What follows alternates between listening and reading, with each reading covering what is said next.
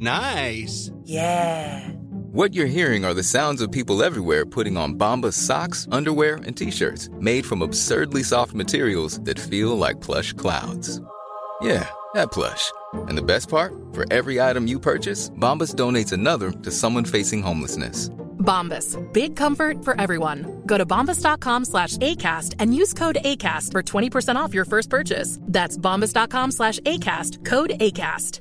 Quality sleep is essential. That's why the Sleep Number Smart Bed is designed for your ever evolving sleep needs. Need a bed that's firmer or softer on either side? Helps you sleep at a comfortable temperature? Sleep Number Smart Beds let you individualize your comfort so you sleep better together. JD Power ranks Sleep Number number 1 in customer satisfaction with mattresses purchased in-store. And now, save 50% on the Sleep Number limited edition Smart Bed for a limited time. For JD Power 2023 award information, visit jdpower.com/awards. Only at a Sleep Number store or sleepnumber.com.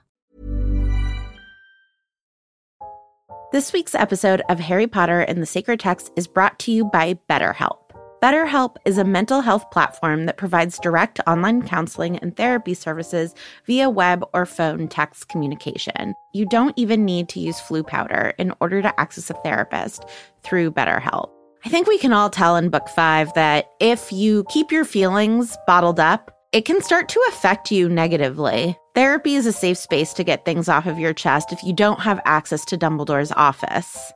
I know in my life, therapy has helped me identify patterns to help me interrupt ones that I don't feel like are healthy and find better ways to cope. If you're thinking about starting therapy, give BetterHelp a try. It's entirely online. It's designed to be convenient, flexible, and suited to your schedule. Get it off your chest with BetterHelp. Visit betterhelp.com slash sacred text today to get 10% off your first month. That's betterhelp, H-E-L-P dot com slash sacred text. Chapter 25, Shell Cottage. Bill and Fleur's cottage stood alone on a cliff overlooking the sea, its walls embedded with shells and whitewashed. It was a lonely and beautiful place. Wherever Harry went inside the tiny cottage or its garden. I'm Vanessa Zoltan. And I'm Casper ter Kuile. And this is Harry Potter and the Sacred Text. I want to be invited to this cottage. It sounds like it's in Cornwall. that will probably be pirates. But pirates are not as good as patrons, especially Amy January, Jay Lubo, Kate Lawrence, Jessica Bruno, and Kathleen Kelly. And if Kathleen Kelly is your actual name, then you have the name of the character in You've Got Mail, the greatest movie ever made. And that is awesome. um, patrons aren't just better than pirates, they're like literally the opposite of pirates. well, they certainly are. And we want to give a special shout out to all our patrons this week. We've noticed a little drop off in patron subscriptions, and it's probably because at the end of the month, if you've changed your card or your card is updated, the details are incorrect in Patreon. So please make sure that your details are up to date in Patreon. It makes a huge difference to us and our capacity to keep going with the podcast. So thank you, everyone, for supporting the show. We so appreciate it. And our local group this week is from the Baltimore Annapolis area, and they are the Fire Crabs run by Kayla Roebuck. And I will say that the Baltimore Annapolis area is beautiful. I miss going places. Travel, places, people, people, friends. One day. So, Casper, picture this little Vanessa is nine years old. Her family is going through a hard time, and she thinks to herself, I know how I can make things easier. I can cook dinner. She decides to make something that involves melted cheese. Mm. So she melts the cheese, as you do, in the microwave. She goes to take the cheese out of the microwave and she goes, Wait, wait, this is going to be hot. So she grabs a dish towel. Someone calls her name and she turns and says, What? Thus tipping the boiling cheese on her hand. Oh. So instead of making her family's life easier, her mother takes her to the emergency room where she is diagnosed with second and third degree burns. I had my hands like wrapped in gauze. I go to school the next day and everybody's like, oh my God, what happened? Oh my God, what happened? And I am like very curmudgeonly being like, I burnt myself. But of course, I tell Kim, my best friend, what happened. And I'm like, but you can't tell anyone. And she was like, of course not. Then later that day, I'm waiting for Carpool to pick me up. And some kid comes by and goes, Hey, whiz kid. And I was like, What? And he was like, I heard that you burnt your hand with Cheez Whiz. And I was like, So I marched right up to Kim and I said, I can't believe you told. And she was like, I didn't. And I was like, You were the only person I told. And now freaking Josh Glass knows how I burnt my hand. You told. Like completely doubting that she was the kind of best friend I thought she was. And so she and I are standing waiting for carpool crying. I have my two gauzed hands. She's telling me I didn't tell anyone. And I'm like, Yes, you did. I can't believe you did. I thought you were my best friend. And David, my brother, walks up to me and goes, What are you what, what's going on? And so I tell him, I was like, I told Kim not to tell anyone how I burnt my hands, and she did. And David was like, Oh, I didn't know we weren't supposed to tell. I told people. No. I know. Betrayal. And what's amazing to me looking back is how quickly I doubted like such a loyal and amazing person in my life. Like it didn't matter that she had never betrayed me and had always been wonderful to me. I had one piece of data, which was Josh Glass calling me whiz kid, and it caused me to doubt everything about my friendship with Kim. And David had done something totally innocent. I hadn't told him not to tell anybody. And people asked him, How'd your sister hurt her hands? And he told them. And I think that that speaks to all of our vulnerability. One hint of something bad can occur to us, and suddenly our faith in humanity, right? Kim and David, the two people who I trust most in the world, just crumbled under the slightest pressure. And I think that that's one of the things about doubt. We live with it all the time, and it is an important accompanier. I think it's what keeps us from being taken advantage of, and it keeps us from being brainwashed by things, but it can also creep into the cracks of places that it can really cause a lot of destruction. Luckily, Kim and I have gotten through the Cheez Whiz incident of 1990 but did Josh Glass? Because I feel like really this whole series should be called Josh Glass and the Sacred Text. Who knew when we started this podcast that I would settle scores? So many scores from the 1990s. But before we settle any other scores from a couple decades ago, let's do a 30 second recap. And I think it's my turn to go first. Okay. On your mark, get set, go. So this is really like a planning episode chapter where they're kind of strategizing about okay, how are we going to get into the bank because Griphook has agreed to say yes. And um, Bill is like, I know you're up to something. Like, be careful of goblins. And um, Griphook is like, I will do it, but only if you give me the sword. And Harry's like, well, mm, maybe. And Hermione's like, okay, you must do it. And Ron's like, no, we'll trick him. And then Harry's like, we'll trick him just a little bit. Um, and then Harry goes to like have some beautiful vistas outside. And then um, Lupin arrives and says he has a baby, and Harry's the godfather. We'll just trick him a little, little bit. All right, 30 seconds on the clock for you. Here we go. Three, two, one. Ron is like, I think we should have gone after the Elder Wand. And Hermione is like, I'm really glad we're going for the Horcruxes. And Harry's like, I'm annoyed with you, Ron, for disagreeing with me, but also it kind of annoys me, Hermione, that you're agreeing with me. And they go into negotiations with Griphook, and they're really doing a lot of planning for how to get the thing out of the vault. And um, and then Lupin comes and is like, Tonks had a baby, and everyone's like, Oh my god, congratulations, congratulations! And they have a couple of drinks, and um, and then Ollivander and everyone is going to go to Muriel's except for Griphook, and Harry's the Godfather godfather. And he's like, I'm going to be as bad of a godfather as, as Sirius. Sirius was to me, which I think really speaks to how important it is to model things for the young. So, Vanessa, I feel like we have to start with the very, very opening paragraph. Now, you know me, I get excited when the theme that we've chosen shows up in the text. But boy, what about twice in the opening paragraph? And just to remind everyone at home, we don't pick this to like know what's in the text. We just pick the theme and then then get surprised. So let me just read you the exact sentence. He was full of doubts doubts that Ron could not help voicing whenever they were together. And this refers to the decision that he's just made between Hallows and Horcruxes. And as you said in your 30 second recap, Ron keeps being like, dude, what if we made the wrong choice? What? But but but but but it was maybe the wrong choice. And so Harry has like settled, but he's unsettled because Ron keeps interrupting and voicing those doubts out loud. But the thing that I want to ask you about, what can we learn about where doubt comes from from this interaction between Harry and Ron? I mean, I think that this is just one version of where doubt comes from. I think that humans' capacity for doubt is as almost as endless, I would say, as their capacity for love. And I think doubt is a really important emotional mechanism, right? When we realize that we've had too much power or an amount of power that we are uncomfortable with, of I don't want to be the one who decides whether this kid gets into college, or I don't want to be the one who decides Horcruxes over Hallows. I think that doubt is a way of processing us feeling as though we've been handed too much power or that we are suddenly acutely aware of the power that we have had for a while. What we saw in the last chapter was Harry step into his power as a leader of saying, I'm making mm. the decision and I'm doing it without consulting Ron and Hermione. I have the most information. And, and he was confident in that for a moment. And now he's doing the thing that I think all leaders do, right? Like in the dark hours of the night, which is doubt that they made the right decision. And I think that, you know, Ron is just externalizing that. I don't think Ron is doing anything bad or mean spirited.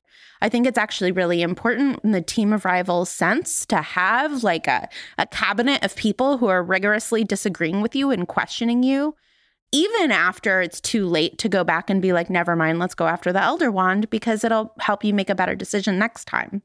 Yeah, I think you're so right that Ron is not a destructive force here because Hermione is agreeing with Harry and his reaction to her is exactly the same because he's in this place of doubt. And so anyone offering certainty either way is frustrating, or at least he, he can see the problems with anyone's certainty.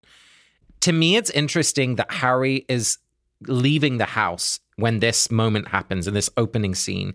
He wants to get out of the the safety even of the building and go to a place where he can see the horizon. Like he's looking for perspective. And I think that's one of the things that doubt helps us do is it pushes us to see things from a different angle or to get out of the story that we've been living in and to just to think about a problem differently or to think about someone else's perspective. So it was interesting to me that that happens physically in this moment as well that he's literally he just wants to be able to breathe like his mind needs that space and time just to like take a minute. Yeah, it's something, you know, when I'm doubting a decision after I made it, I will often call my mother, similar to Harry, in that I'm agitated and want to take it out on someone. So I call my mom to be mad at her that I made a decision. And a fraught moment that she and I always have in these situations is she will say to me, It'll be fine. And I always say back, No, it'll be it'll unfold, but that doesn't necessarily mean that it will be fine. That doesn't necessarily mean that Harry's going to find all the Horcruxes. It doesn't necessarily mean that they are going to defeat Voldemort. And nor does it mean that he made the wrong decision. That is the tension that doubt is playing. It's saying, we don't know how this will unfold yet. And I think what we do with doubt in those moments can either be productive or really, really destructive.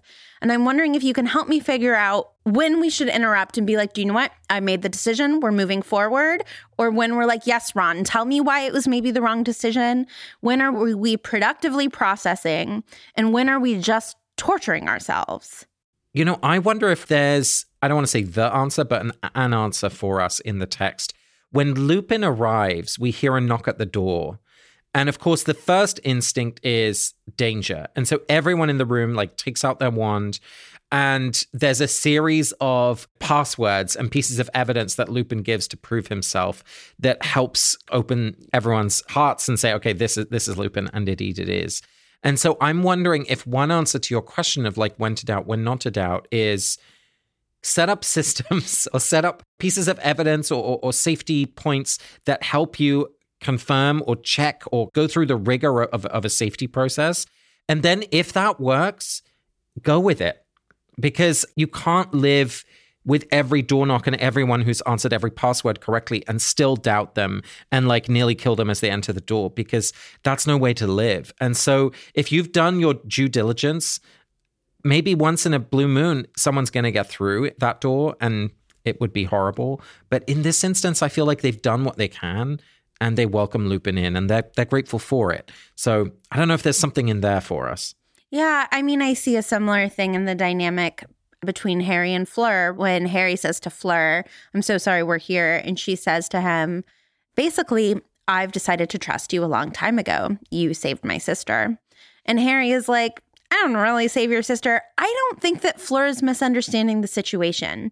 I don't think Fleur is hinging all of this on I owe you because you literally saved my sister's life. Mm. I think what Fleur is saying is I did a check. I saw your character. You were never going to let my sister die. I know you. And like, I'm going to follow you and trust you. And I think that until Harry gives her a real reason to doubt him again, she won't. But yeah, it's a scary thing, even that Fleur is doing. Like, Harry is making her a higher target. Maybe she, she should be doubting whether or not it's a good idea to protect all of them. But she's decided not to. She's just decided to move that doubt about Harry off the table. And in some ways, we see Lupin do that with Harry as well, right? They've just had this big fight. And when he asks Harry to be Godfather, Harry describes it as like all of that just melting away, like it all being water under the bridge. And there's that sense of confidence in one another's character in exactly the way that you're pointing to. Even when we're on a budget, we still deserve nice things. Quince is a place to scoop up stunning high end goods for 50 to 80% less than similar brands. They have buttery soft cashmere sweaters starting at $50, luxurious Italian leather bags, and so much more. Plus, Quince only works with factories that use safe, ethical, and responsible manufacturing. Get the high-end goods you'll love without the high price tag with Quince.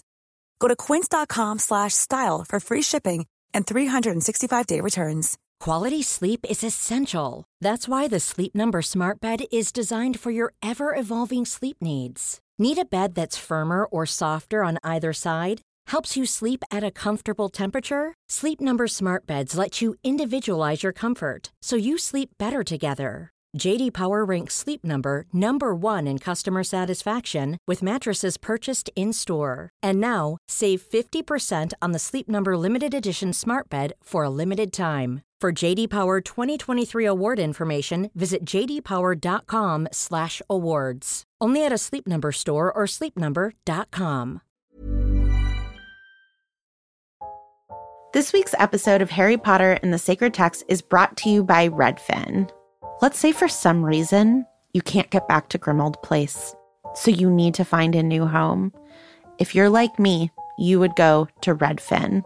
Redfin updates their listings every two minutes and sends you personalized recommendations, so finding the home that's perfect for you has never been easier. If you see something you like, just book a tour straight from the app. And when you're ready to buy, an experienced local Redfin agent can guide you through the whole process. And if you're looking to sell, Redfin agents know how to get you the best price possible for your home. That's because they sell twice as many homes as other agents. With a listing fee as low as 1%, Redfin's fees are half of what others often charge, which means you'll have more money to put toward your next home. They even have a function where Trelawney will tell you whether or not she can see you in this house. Redfin. It's how Molly found the burrow. Download the Redfin app to get started.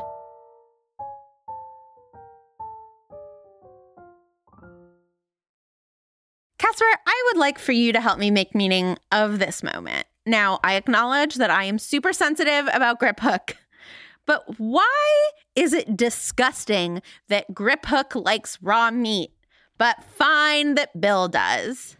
Hmm. I think that the fact that Griphook likes raw meat is supposed to force us to like cast aspersions on him and be like, ugh, I doubt that I should trust him at all. He's disgusting. But Bill, it's like, well, we know why. You know, it's not his fault. He was bitten. And there just seems to be a lack of doubt in the texts. And I think by the text, right, we mean Harry and Harry's judgment of Griphook versus Bill. Harry doesn't like Griphook, so it's gross the way he eats meat, but he loves Bill, and so it's not gross. And I just think we see that bias of mm. when we allow our doubts of somebody to just like make us hate them and sort of build a case against them Whereas we can see the literal same piece of evidence on the person sitting right next to them at the dinner table and be like, yes, but that's an exception. Yeah, and even in some small way, I think that's echoed in the very final lines of the chapter, where again we see the word doubt, which is so fun. Where Harry, and this is the text, a wry thought came over him, born no doubt of the wine he had drunk. And he's basically thinking of himself like Sirius.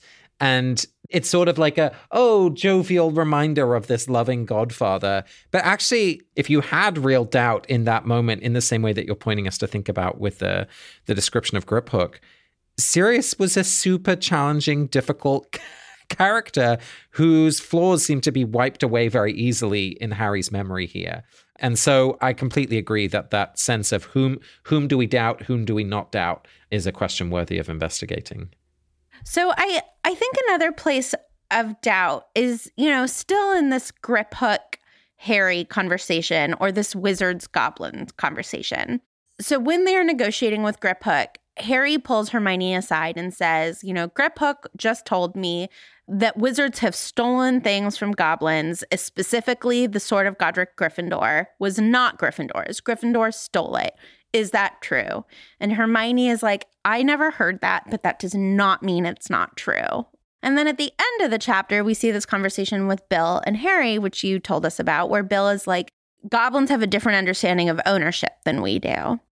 I think that the way that that metaphor sort of works out is that imperialism was wrong. If Godric Gryffindor stole the sword, that was bad. Bad Gryffindor bad England stealing the Elgin marbles. But those Greeks have a really messed up way of understanding ownership. We have it now. So now they want it back. Those are the kinds of things that I'm worried that we're going to leave doubt behind in. Like, I would love if systems regularly doubted themselves and were like, oh, we have the sword of Godric Gryffindor maybe Gryffindor did steal it. Maybe we should really dig into the history and find out what happened here. And I'm just worried that once things become totally rote, once a story gets written, we stop doubting. Yeah, that's so true. I mean, we we see that in the text. Like Harry says, he had always been proud to be a Gryffindor. Like there's that sense of of lingering unpleasantness, but it doesn't change him to like challenge some fundamental stories or principles about what a Gryffindor being a Gryffindor really means. So I think you're right. Like that sense of doubtlessness is dangerous. There's facts that don't fit into the narrative. Yeah, and then doubting in inappropriate moments is completely dangerous, right? Doubting mid surgery, you know, what to do. Like, that's the last thing we want a surgeon to be doing. And so I think that Harry is right. Now is not the time to be doubting the ownership of the Sword of Gryffindor. It's the only tool he has to beat an imminent foe. But I, I hope that sort of in the 19 years between this moment and the end of the book, he's taken some time to reckon with that. And he has done some sort of lecture series on the history of Gryffindor. And and and he and Hermione have gotten together and done a lot of research. To me, doubt might be a lot about timing.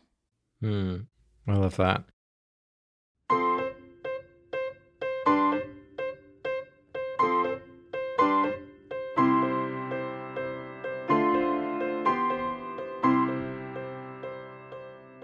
Vanessa, we're continuing our spiritual practice of Florilegia this week.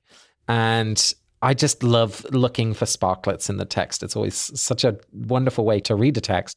And I wonder what you've chosen for us this week and where it comes from. I chose Harry met her eyes with a mixture of defiance and shame. Ooh, where is that from in the chapter? It is when Harry, Ron, and Hermione are um, having the conversation about how they can sort of deal with Griphooks wanting the sword, but they're needing the sword. And Hermione is like, Oh, I wonder why goblins don't trust wizards. And Harry looks at her and it says that he met her eyes with a mixture of defiance and shame. What about you, Casper? What did you pick? I picked You Were an Inexpressible Comfort to Me in That Terrible Place which is Mr. Ollivander coming down to dinner just before he's he's leaving, and he's saying that to Luna, who's saying goodbye. It's so sweet. So lovely, right? Yeah, and and maybe we can move to that, which is I chose this because it illustrates a couple things. One is that he's describing Malfoy Manor as that terrible place. I mean, he, the word inexpressible is the clue. For him, it's it's beyond the horrors that he could have imagined, and we know that he was there for a long time. The depth of his suffering comes through for me in in this sentence, and at the same time that we learn how bad it was, we learn how good Luna was, right? The comfort of her kindness. I feel like she was not just present, but she was a presence to him. And if we think about attention as being the way in which we make something sacred, I feel like that's what Luna was doing with and, and for Mr. Ollivander. So that inexpressibility is both of the terror of the place and the comfort that Luna gave him. I, I just love those two things together. How about you? Why, why did you choose your sentence of Harry's eyes meeting Hermione's with a mixture of defiance and shame? I just I think that this is the exact right response to this idea that he's had. I wish that it was communicated more clearly, and I wish that they had said, "Look, Griphook, we need to keep it. We need to destroy the seven Horcruxes. I promise I'll give it to you." Right? Like I do yeah. think there might have been a better way, but I understand why they shy away from it.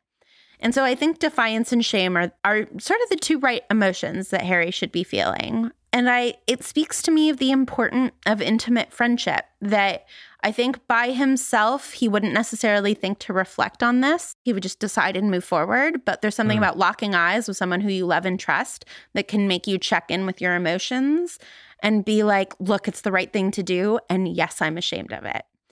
And so, yeah, it just speaks to me of the importance of community and the beauty of like real friendship. I love that. And that friendship doesn't always mean that you feel good, right?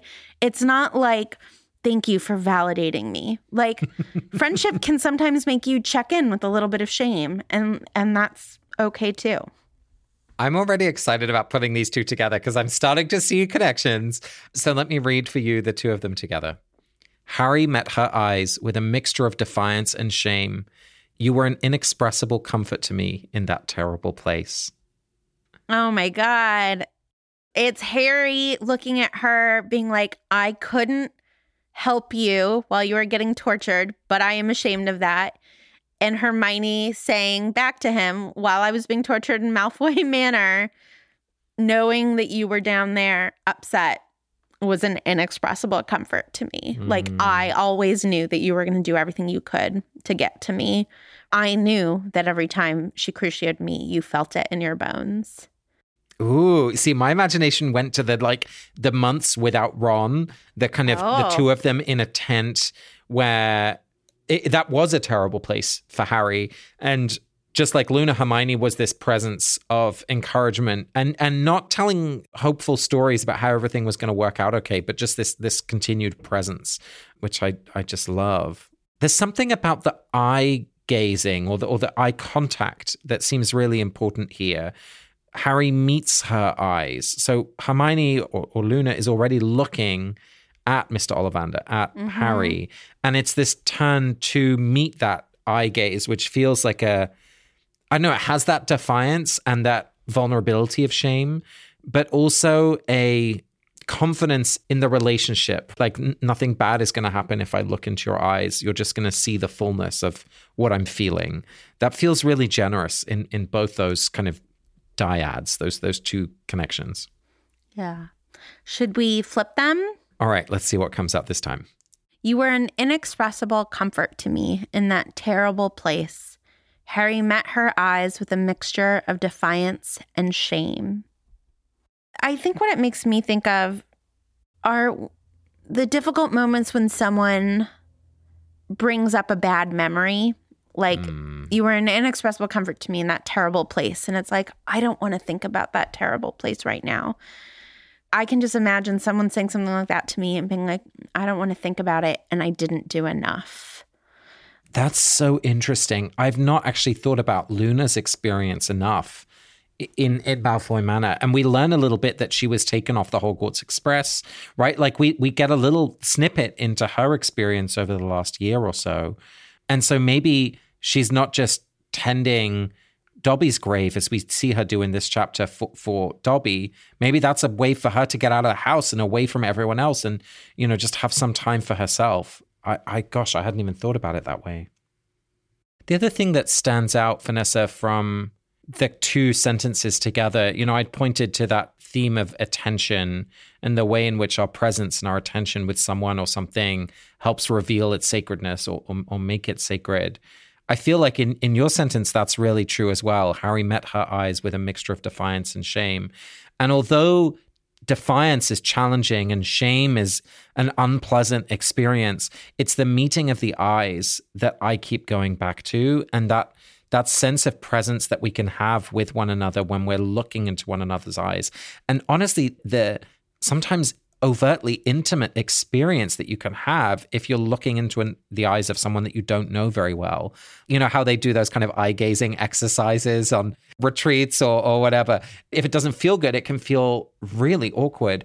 But sometimes I found myself like breaking through that awkwardness and getting into a place where like I'll just weep because there's such a gentleness or such a that loving presence that just gives space for everything that is to just be.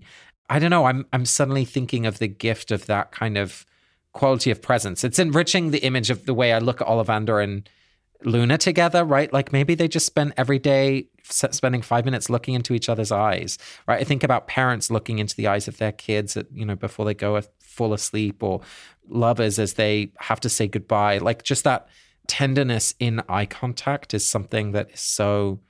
It's such a gift. Eye contact is one of those things that's really hard for me, much like hand holding. As soon as it starts happening, I'm like, when is it going to end? I'm just like, am I going to hurt your feelings if I stop holding your hand? Are you going to hurt my feelings if you stop holding my hand? If I look away, am I weaker? Like, I find all of that so stressful. And so I think that I'm more of a Mr. Ollivander of like wanting to verbally try to express the inexpressible. Mm. Like there's something beautiful about what Harry and Hermione are up to here, and there's just something much more relatable to me about what Ollivander's up to here. Like you, Luna, you weirdo, with your like eye contact and your hand holding and all of that beautiful stuff. I can't do that, but I will say that I know I can't even tell you how much it meant to me. I was gonna say he's leaving Luna behind, but he's going into Muriel's house. So just get ready, Ollivander. Thanks, Vanessa. Thank you, Casper. This week's episode of Harry Potter and the Sacred Text is brought to you by Redfin. Let's say for some reason you can't get back to Grimmauld Place, so you need to find a new home. If you're like me, you would go to Redfin.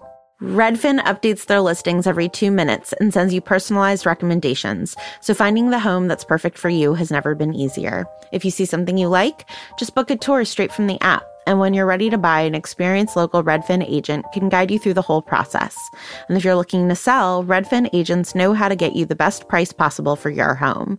That's because they sell twice as many homes as other agents.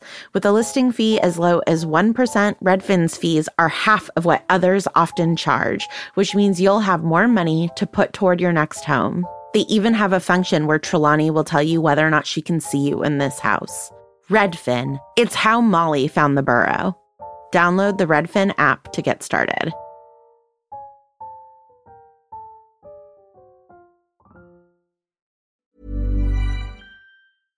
Imagine the softest sheets you've ever felt. Now imagine them getting even softer over time. That's what you'll feel with Bowl and Branch's organic cotton sheets. In a recent customer survey, 96% replied that Bowl and Branch sheets get softer with every wash. Start getting your best night's sleep in these sheets that get softer and softer for years to come. Try their sheets with a 30-night guarantee. Plus, get 15% off your first order at bowlandbranch.com. Code BUTTERY. Exclusions apply. See site for details.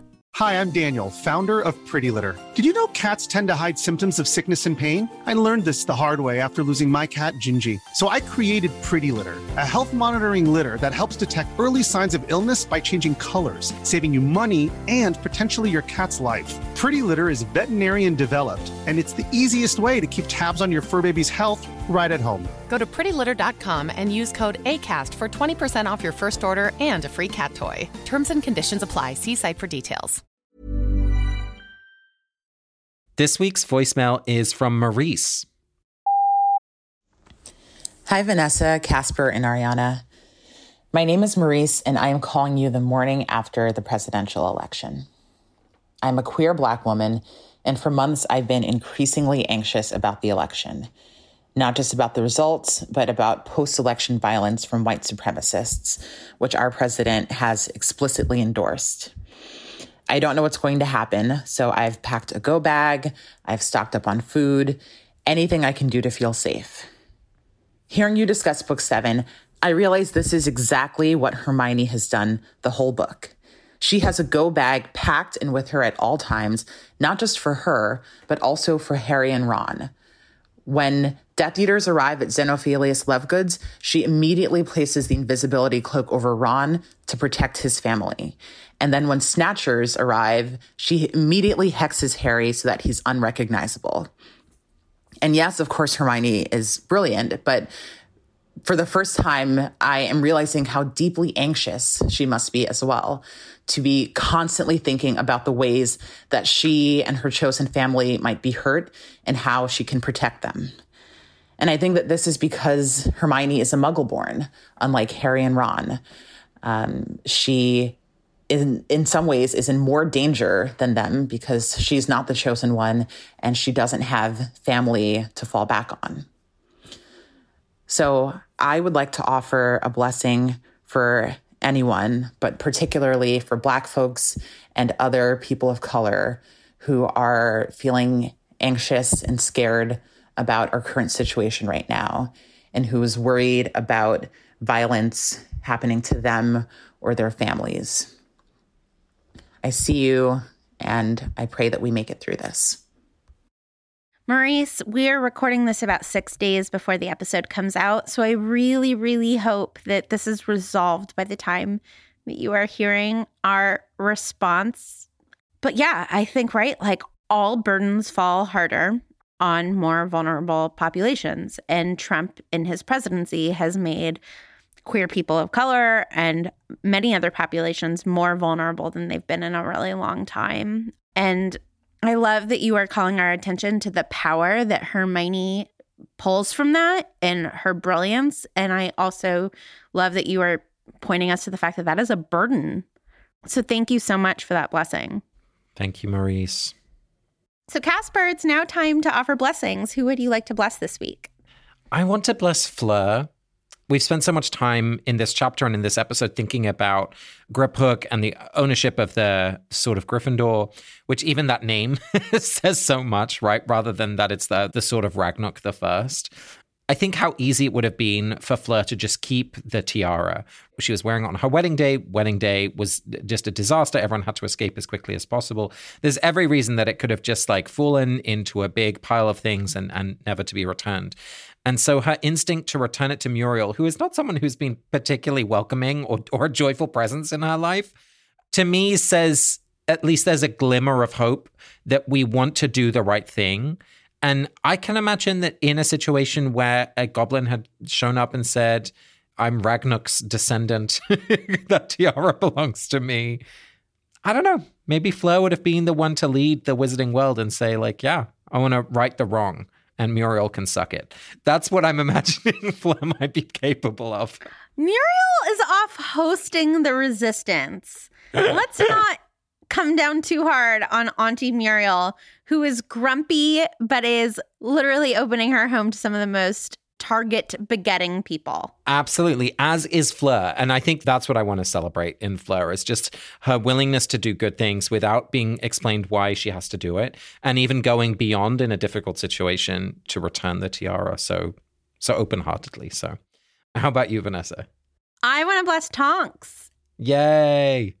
I have a lot of friends who are pregnant right now. Two of my very best friends are pregnant right now. And I know a lot of women have had babies since March.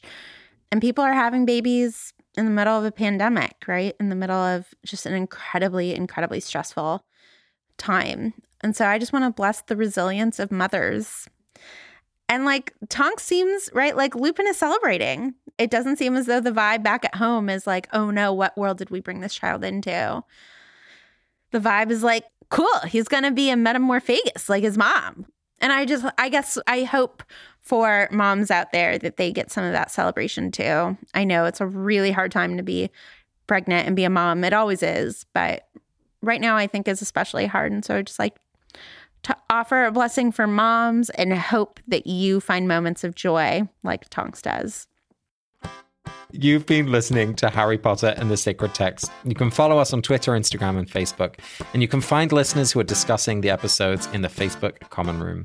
Join one of our local groups and please join the community of people supporting us on Patreon. This show exists because of our patrons, and we are so, so grateful. You can always leave us a review on iTunes and send us a voicemail. Next week, we'll be reading chapter 26, Gringotts, through the theme of time. This episode of Harry Potter and the Sacred Text was produced by Not Sorry Productions. Our executive producer is Ariana Nedelman. Our music is by Ivan Paisau and Nick Bull, and we are distributed by ACAST. We want to thank Maurice for this week's voicemail, Julia Argy, Nikki Zoltan, Megan Kelly, whose birthday was last week, and Stephanie Paulsell. Happy birthday, Megan! Happy birthday, Megan!